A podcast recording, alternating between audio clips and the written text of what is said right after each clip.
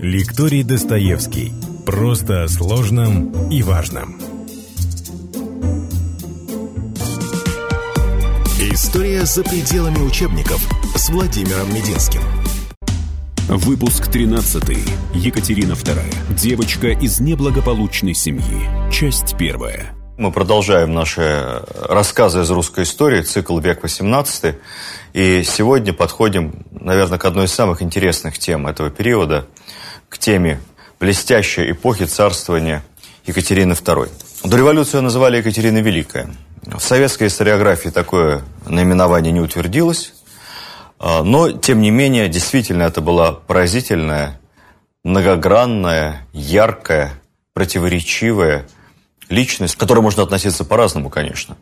Но то, что 30 с лишним лет его правления э, – это один из самых интересных периодов русской истории, и, наверное, точно самый интересный период XVIII века, совершеннейшая истина. Время Екатерины – это настоящая вселенная для тех, кто любит историю, для исследователя. Но начинала свою жизнь София Августа Фредерика Ангальд-Цербская, она же будущая Екатерина II, более чем скромно, как одна из бесчисленного множества по тем временам мелкопоместных немецких принцесс. На территории современной Германии, Польши, частично Австрии, частично современной Франции. На тот период было время так называемой феодальной раздробленности. Вот мы под понятием феодальная раздробленность представляем главным образом нашу Киевскую Русь, точнее говоря, то, что стало с Киевской Русью перед монгольским нашествием, когда она рассыпалась на несколько десятков относительно небольших славянских русских княжеств. Но наша феодальная раздробленность – это ничто на фоне феодальной раздробленности в Германии. В Германии на тот момент было более 300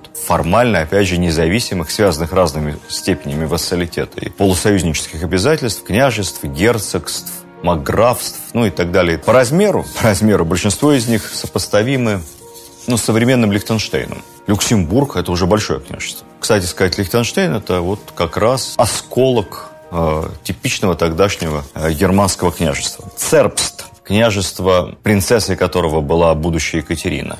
Это маленькая территория на месте современной германской земли Саксония-Анхальт. Княжество это существовало с некоторыми перерывами примерно со времен, опять же, нашей Киевской Руси и до конца XVIII века. Князья ангальцербский род древний, но, что называется, захудалый. Отец Екатерины, Август Ангальцербский, христиан, Служил в прусской армии до того момента, пока не стал э, герцогом, не унаследовал герцогство. Дослужился у Фридриха Великого э, до генерала. Главой княжества стал только в 52 года. Вскоре после этого, когда его дочь была избрана в невесты наследника российского престола, прусский король Фридрих II Великий пожаловал ему звание генерал-фельдмаршала. Ну, не за военные заслуги, естественно, а по политическим соображениям, за успешные отеческие труды. Мать Екатерины, Йоганна Елизавета Гольштейн-Гатторпская, Ивана, Иванка, имела более знатную родословную, была правнучкой датского короля. Мы уже говорили о том, что датское королевство и вообще конгломерат скандинавских королевств того времени, Дания, Швеция, э, Норвегия, это большие сильные государства, и Дания сама по себе периодически включала в себя Норвегию, Исландию, массу островов, ну, Гренландию, само собой, разумеется, часть Прибалтики. Датчане это были такие парни, бравые. Не принцы Гамлеты. Вот э, кто не знает, например, Александр Невский на Чудском озере воевал не только с псами-рыцарями. Ну и там был довольно мощный отряд датских рыцарей, потому что датчане владели в Прибалтике большими землями. Пусть эстонские ребята не расстраиваются, но город Таллин, как мы знаем с вами, опять я не помню, помню, я вам рассказывал, город Таллин – это датский город. Датчанами основу, датчанами владелся. Э, и звучит это, да, Таллин – датский город. Прямой перевод. Вышла замуж мама Екатерины, когда ей было 15 лет супругу 37, соответственно, разница в 20 плюс. Это абсолютно нормально для того времени. Ну и с династической точки зрения, мама была более высокого происхождения, чем ее супруг, хоть он и был и генералом. То есть пяти детей, которые родились в этом браке до совершеннолетия, ну, смертность детская тогда была высокая, даже у князей. Вот, из пяти детей до взрослого возраста дожило только двое, сама Екатерина, прожившая почти 70 лет, как мы с вами помним. Сразу забегу вперед, в отличие от всех своих предшественниц на российском престоле, и от Елизаветы, и от Анны Иоанновны. Ну, я про Екатерину Первую говорить не буду. Екатерина Вторая – это был образец здорового образа жизни. Вот запомните это. Это просто вот как надо питаться, за собой следить, строить график рабочий, очень много работать. Опять же, забегу вперед, Екатерина образцово работоспособный, трудолюбивый монарх. Потом, когда она им станет. Ну так вот, и дожила только она и ее брат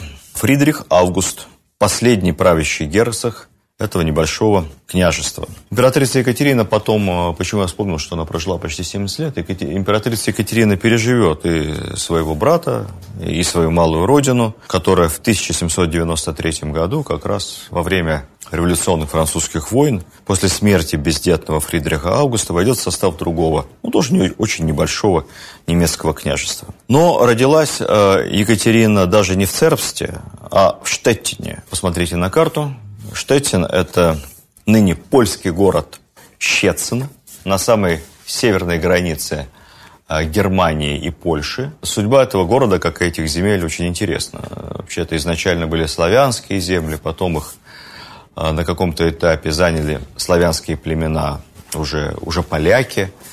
Вот. Потом началось германское завоевание, шведы там какое-то время покомандовали, потом германское завоевание. На протяжении многих-многих веков вся западная часть Польши, если просто, просто провести вот эту вот линию от моря вниз, в сторону уже Чехии, Австрии, Словакии, это вся западная часть Польши, это были германские территории, где поляки, собственно, составляли меньшинство, иногда очень сильное меньшинство. Вот в те времена Штеттин, естественно, германский город. Да, кстати, получили, напомню, кто забыл, вот эту огромную территорию. Это почти, наверное, треть современной Польши, все это Польша получила от Советского Союза и от Сталина по итогам Потсдамской конференции в 45-м, 46-м, 47-м годах. Немцев оттуда выселяли, заселяли эти территории поляками, заселяли поляками из Западной Белоруссии, Украины. Говорят, даже там этнические украинцы туда переселялись в каком-то количестве. Но немцев всячески оттуда выдавливали и изгоняли. То, что мы сегодня видим, там, Щецин, Вроцлав, это, конечно, земли, где на протяжении столетий были германские земли, германские территории. Конечно, современная Польша должна быть всячески признательна Советскому Союзу за то, что получила такую огромную территорию, когда-то бывшую, безусловно, территорией активного освоения славянскими племенами, вот получила по итогам Второй мировой войны. Но хотя мне тут слово компенсация не нравится, потому что компенсировать можно только то, что тебе исконно принадлежит. А, как мы с вами знаем, западно-белорусские, западно-украинские земли, там как раз этнические поляки составляли весьма существенное меньшинство. Поэтому разошлись таким образом эти земли, были присоединены к Белоруссии, к Украине, а вот германские земли на Востоке, большие германские земли на Востоке, отошли Польше, которая от этого только выиграла. Кстати, выиграла и экономически, и инфраструктурно. Конечно, эти территории были гораздо более развиты и гораздо богаче, чем эти бедные территории на западе Украины и западе Белоруссии. А, возвращаясь к Екатерине II. Она родилась в немецком Штеттине, где ее отец просто служил, гарнизонная дочь. Он служил там комендантом немецкой крепости на службе короля Фридриха. Семья жила небогато. Дом сохранился, где она родилась по сей день. Там мемориальная табличка висит. Вот когда, по-моему, Леонид Парфенов делал э, замечательное кино «300 лет Российской империи», всем рекомендую посмотреть, а, кто не видел этот документальный цикл. Вот он там снимал этот дом, и там, по-моему, тогда еще была табличка на русском языке, что здесь родилась императрица Екатерина Великая на русском, на английском, наверное, на польском. А сейчас мне уже написали, что все, на русском языке таблички нету. Только на польском, английском, немецком. Жизнь семьи была весьма спартанской, можно сказать, даже э, скромной. Дрова и уголь дороги, Зимние ночи температура в помещениях опускалась практически до нуля. Во всем этом Екатерина потом вспоминала. Еды вроде бы как хватало, но жили без изысков. Капуста, хлеб, супы. Принять ванну – это большой расход дров, поэтому стирали, нечасто стирали в холодной воде. Так, для понимания уровня жизни, комендант крепости, офицер, папа Екатерины Христиан, брился остывшей водой, которая оставалась э, после завтрака. Вот вскипятили вместе воду, значит, пока там чай разливают – вот той же водой быстро-быстро офицер побрился. Вот. Второе, горячее ели раз в день, потому что, опять же, дорого, на дневную трапезу дров не тратили. Небогатая офицерская жизнь коменданта крепости. Вообще, скажу вам, что семью Екатерины трудно назвать счастливой. Я вот когда думал о том, как назвать наш сегодняшний рассказ о русской истории, наверное, мы назовем ее девочкой из неблагополучной семьи, потому что семья была неблагополучной. Отец на детей внимания не обращал вообще, целый день на службе. К жене своей, хоть молодой и, как говорят, довольно симпатичной, внимания не проявлял. Мать не любила ни мужа, ни детей. Ну и вообще, судя по всему, дочь ее откровенно раздражала, потому что она очень ждала сына, поэтому могла и в присутствии слуг, гостей и наорать на свою дочь, и отхлестать ее по щекам. При этом сама себе юная мама считала описанной красавицей, и хотя портреты, откровенно скажем, нас в этом не убеждают, интересовалась в основном нарядами, сплетнями, любованием своей неземной красотой и демонстрацией превосходства перед другими местными гарнизонными женами. Ну и, конечно, похождение амурного свойства. Любовники мелькали феерически. Екатерине потом кого только в отцы не записывали. И короля Пруссии Фридриха, ее будущего секретаря Ивана Ивановича Бецкова. Выпуск 13. Екатерина II. Девочка из неблагополучной семьи. Часть 2. Фридрих, конечно, личностью был незаурядной, сильным политиком, решительным и одаренным военачальником. И администратор был незаурядный, но вот э, с полководческой точки зрения Фридрих это антисуворов, и это вот, на сто процентов. Вот, вот. Все, что хорошего было в русской армии, все, что хорошего было в полководческом даре Суворова, можно перевернуть на 180 градусов, поменять плюс на минус, и это будет прусская армия Фридриха. Возвращаясь к Фридриху как потенциальному отцу Екатерины II, ну, это, конечно, полная, полная ерунда, потому что Фридриха можно подозревать в чем угодно, но женщинами он не интересовался. Он совсем сниму модные сплетни. Никаких доказательств, что особо он интересовался мужчинами, тоже нет. Такое ощущение, что он был просто человеком сухим и, как бы сейчас сказали, асексуальным. Интересовала его война, интересовала его величие Пруссии, но вот на любовь времени не хватало. В этом отношении Фридрих очень похож на другого э, одаренного военачальника, э, ну, гораздо хуже, правда, чем Фридрих, закончившего свою жизнь, Карла XII. Карл XII, как мы знаем с вами, гордился своей девственностью, никогда не вступал ни в какие отношения с женщинами, его даже буквально трясло, если его там женщина брала за руку, какие-то знаки внимания ему оказывал. Но при этом Карл XII точно так же совершенно не интересовался и мужчинами. Вот. Он, ему вообще было не до этого. Вот такие были странные типажи. Так что на роль отца Екатерины Фридрих точно не подходит. А вот Бецкой, Бецкой общался довольно часто, бывал, встречался с матерью Екатерины, когда работал в Париже. И известно, что Екатерина очень внимательно, почти нежно потом относилась к Ивану Ивановичу Бецкову. Посмотрите сериал «Екатерина». Там так э, показано, как она ценит Бецкова. Он на протяжении 17 лет был ее личным секретарем. Именно Бецкому было доверено воспитание сына Екатерины в небрачной связи с Григорием Орловым, того самого Леши Бобринского. В воспоминаниях современников, что как-то видели даже Екатерину целующую руку Ивану Ивановичу Бецкому. По нормам того времени женщина могла, ну, такого женщина уровня могла поцеловать руку только либо отцу, либо священнику. Ну, в общем, все это, конечно, любопытные версии. Вот. Я, возвращаясь к семье Екатерины, отмечу, что не сложились у нее отношения с отцом, ни с матерью, ни с братом. И даже во взрослые годы, когда брат Екатерины Фридрих уже правил Ангальцербстом, а Екатерина была российской императрицей, эти два самых близких по крови человека никогда не встречались, не переписывались и не поддерживали никаких отношений, что, в общем-то, весьма показательно. В детстве Софию Фредерику называли уменьшительным а, именем Фике или Фикхен. Ну, что-то вроде маленькая Фредерика или Фредеричка. Девочка была невероятно энергичная. Она носилась по дому, она съезжала по широким перилам, она шумела, она плясала. Мать это невероятно раздражала. И если она видела танцующую, прыгающую, играющую с мальчишками дев... дочь, она ее тут же наказывала. В общем, большую часть своего времени Фике была предоставлена сама себе. Родительской любви она не знала, как я сказал, с братом не дружила. Ну, давайте задумаемся, как такое детство могло повлиять на характер будущей императрицы, будущей Семирамиды Севера.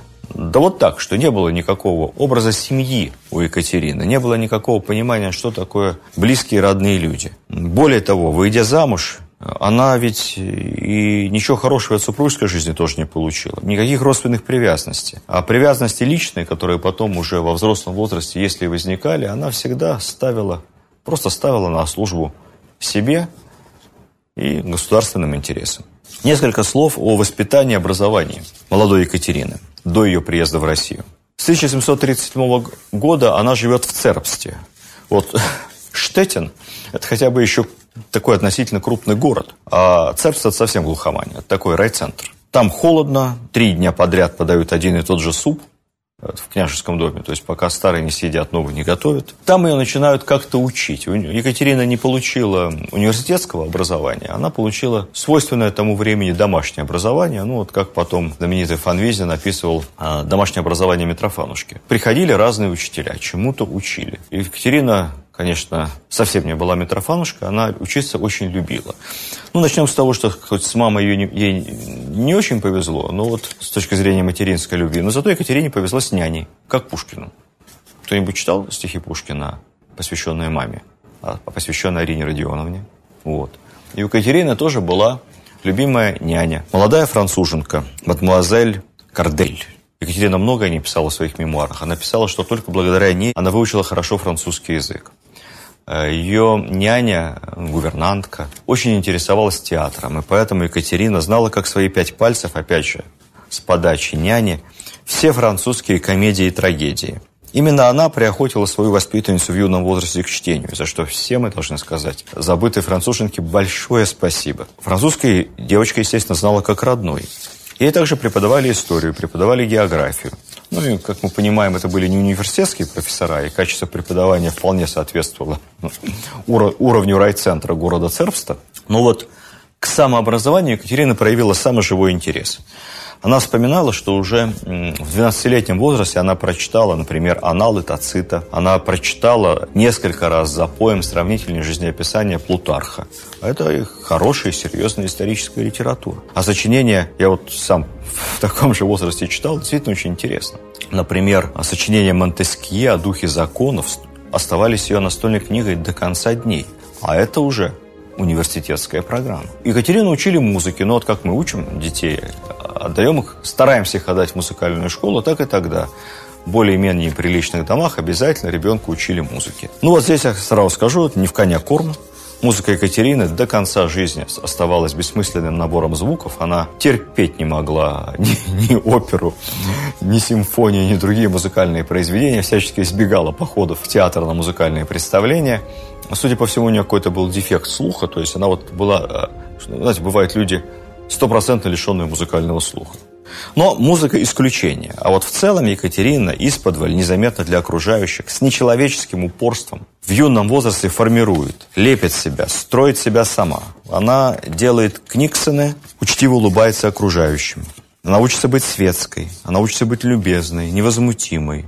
Да, мать кричит на нее, а Фике терпит, улыбается, продолжает работать над собой. Первый раз попав ко двору, к большому уже настоящему королевскому двору, это к двору начальника ее папы, короля Фридриха II, она очарована богатством, она очарована этими роскошными, как ей кажется, одеяниями придворных, красивой мебелью, большими комнатами. В конце концов, она теплом, потому что во дворце Фридриха тепло, там все время топят печи. Но больше всего ее поражают великосветские манеры. И, кстати, ее поражает сам король Фридрих. Тут надо отдать должное. Фридрих вел себя, с одной стороны, очень величественно, но с другой стороны, естественно. Он демократичен, он улыбается, он со всеми беседует, вплоть до младших офицеров. Он всегда Фридрих всегда очень ровно держит спину. Вот не сутулится, как я.